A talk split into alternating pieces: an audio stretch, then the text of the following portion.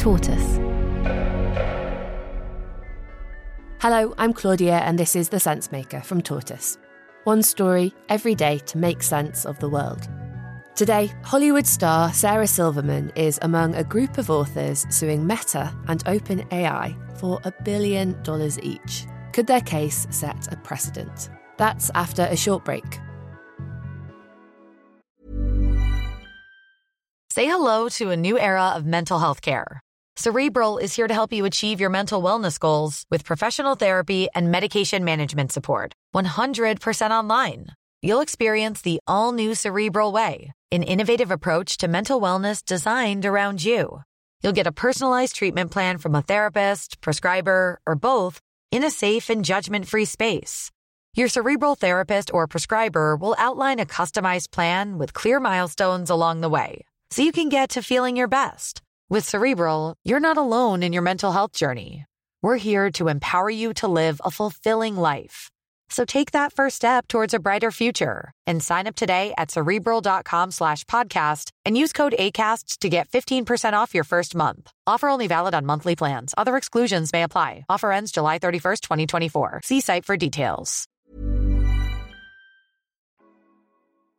I'm going to, okay, I'm going to be indulgent and tell a story that's just a true story. Sarah Silverman is a Hollywood star, best known for her stand up comedy and her roles in film and TV. Now she is also an author, having written her memoir called The Bedwetter Stories of Courage, Redemption, and Pee. Good morning. Good morning, Harry. How you doing, Bob? And now her books are at the centre of two major lawsuits. Comedian Sarah Silverman has joined forces with two authors to sue Bay Area based companies Meta and OpenAI. One lawsuit is about OpenAI's ChatGPT, the viral chatbot that launched last year. The other is about a group of AI models owned by Meta. But both cases make the same allegations. Sarah Silverman and the two other authors are suing the AI companies for $1 billion each, accusing them of using their books without authorization to train the AI chatbots. This suit is not the first one alleging a copyright violations. There are others that have come before it, but they're starting to become more and more high profile. Copyright infringement lawsuits are becoming increasingly common in the fast developing world of AI. And companies that run large language models, the programs which form the basis of chatbots like ChatGPT, are often the targets. Sarah Silverman's case could be a landmark judgment. So, what is behind the lawsuit, and what could it mean for AI companies that are using training models? Sarah Silverman wanted to prove the training algorithms had access to the whole of her book. For proof, she submitted an exhibit showing what happened when ChatGPT was asked to summarize her work. Here's the exact query that was made in the case of OpenAI. Summarize in detail the first part of The Bedwetter by Sarah Silverman. Now, the ChatGPT model generated a four part summary. It is very extensive. It's part by part by part. It also asks the model to tell us how does the book end, and it gives a summary of that. The summary was so accurate, Sarah Silverman argues, that the entirety of her book, The Bedwetter, must have formed part of ChatGPT's training dataset. And she has a theory about how this might have happened. I'm going to read from the complaint. They say, on information and belief, the reason that ChatGPT can accurately summarize a certain copyrighted book is because it was copied by OpenAI and ingested as part of its training data. That's from the AI suit. They believe, these plaintiffs, that these companies used shadow libraries, they're called, Shadow libraries are online databases that provide free access to millions of books and articles which would otherwise be behind paywalls. These libraries are really valuable to the AI training community because large language models require huge amounts of text to train themselves to mimic human responses.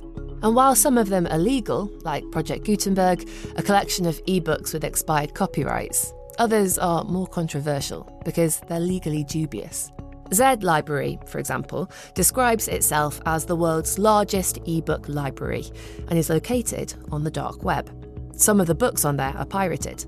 So, the use of shadow libraries in cases like Sarah Silverman's raises difficult questions. It raises questions about the limits of copyright itself and how chatbots can leverage content when so much of the internet is copyright protected. In other words, the copyright lawsuits, they're probably only just beginning.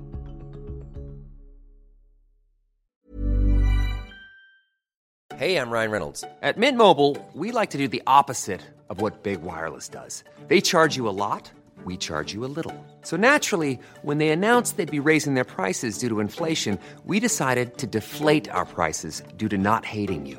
That's right. We're cutting the price of Mint Unlimited from $30 a month to just $15 a month. Give it a try at mintmobile.com slash switch. $45 up front for three months plus taxes and fees. Promo for new customers for limited time. Unlimited more than 40 gigabytes per month. Slows. Full terms at mintmobile.com. Just this year, there have been several high profile AI copyright lawsuits. Getty Images is suing the creators of the AI art tool Stable Diffusion, saying that Stability AI unlawfully scraped millions of images from its site. For today's story, we are covering a new lawsuit that has just been filed against the makers of both Midjourney and against the creators of Stability. There's a big class action lawsuit against Microsoft, GitHub, and OpenAI. And the lawsuit alleges that GitHub Copilot is utilizing artificial intelligence to help programmers create code, but in doing so, is violating copyright law. Cases like these, and Sarah Silverman's, are still going through the courts and could take years to resolve. But they could also define the boundaries of how AI learns and what role copyright laws will play in how training datasets are assembled. Meta and OpenAI have yet to respond to Sarah Silverman's lawsuit, but they're understood to deny any wrongdoing. Napster, the music file sharing website, collapsed in 2001 under a wave of lawsuits. Two decades later, AI companies are beginning to discover that they can't ignore copyright either. Thanks for listening to The Sense Maker from Tortoise. The latest episode of the news meeting is out now. It's the podcast where three journalists pitch the story they think matters most, and at the end, the editor decides which one should lead. This week, it's hosted by Basia Cummings from the Slow Newscast, and you can hear me discussing a story about missing migrant boats in the Atlantic. To listen, just search for the news meeting wherever you get your podcasts, or click on the link in this episode's description. This episode was written and mixed by Patricia Clark, with additional reporting by Alexi Mostrous. Tortoise.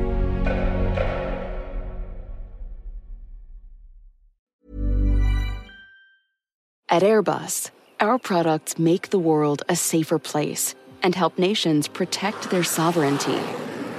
Whether it's air ambulance services at home, or evacuations overseas. Our technology protects citizens, safeguards security, and aids responses to crises. At Airbus, we're pioneering sustainable aerospace for a safe and united world. Learn more at airbus.com. I'm James Harding. I'm the editor of Tortoise and the host of the News Meeting. It's the podcast where we try and make sense of what should be leading the news with three people who each come and pitch the story that they think matters the most. On the latest episode, we're joined by the journalist, historian, and author Satnam Sanghera.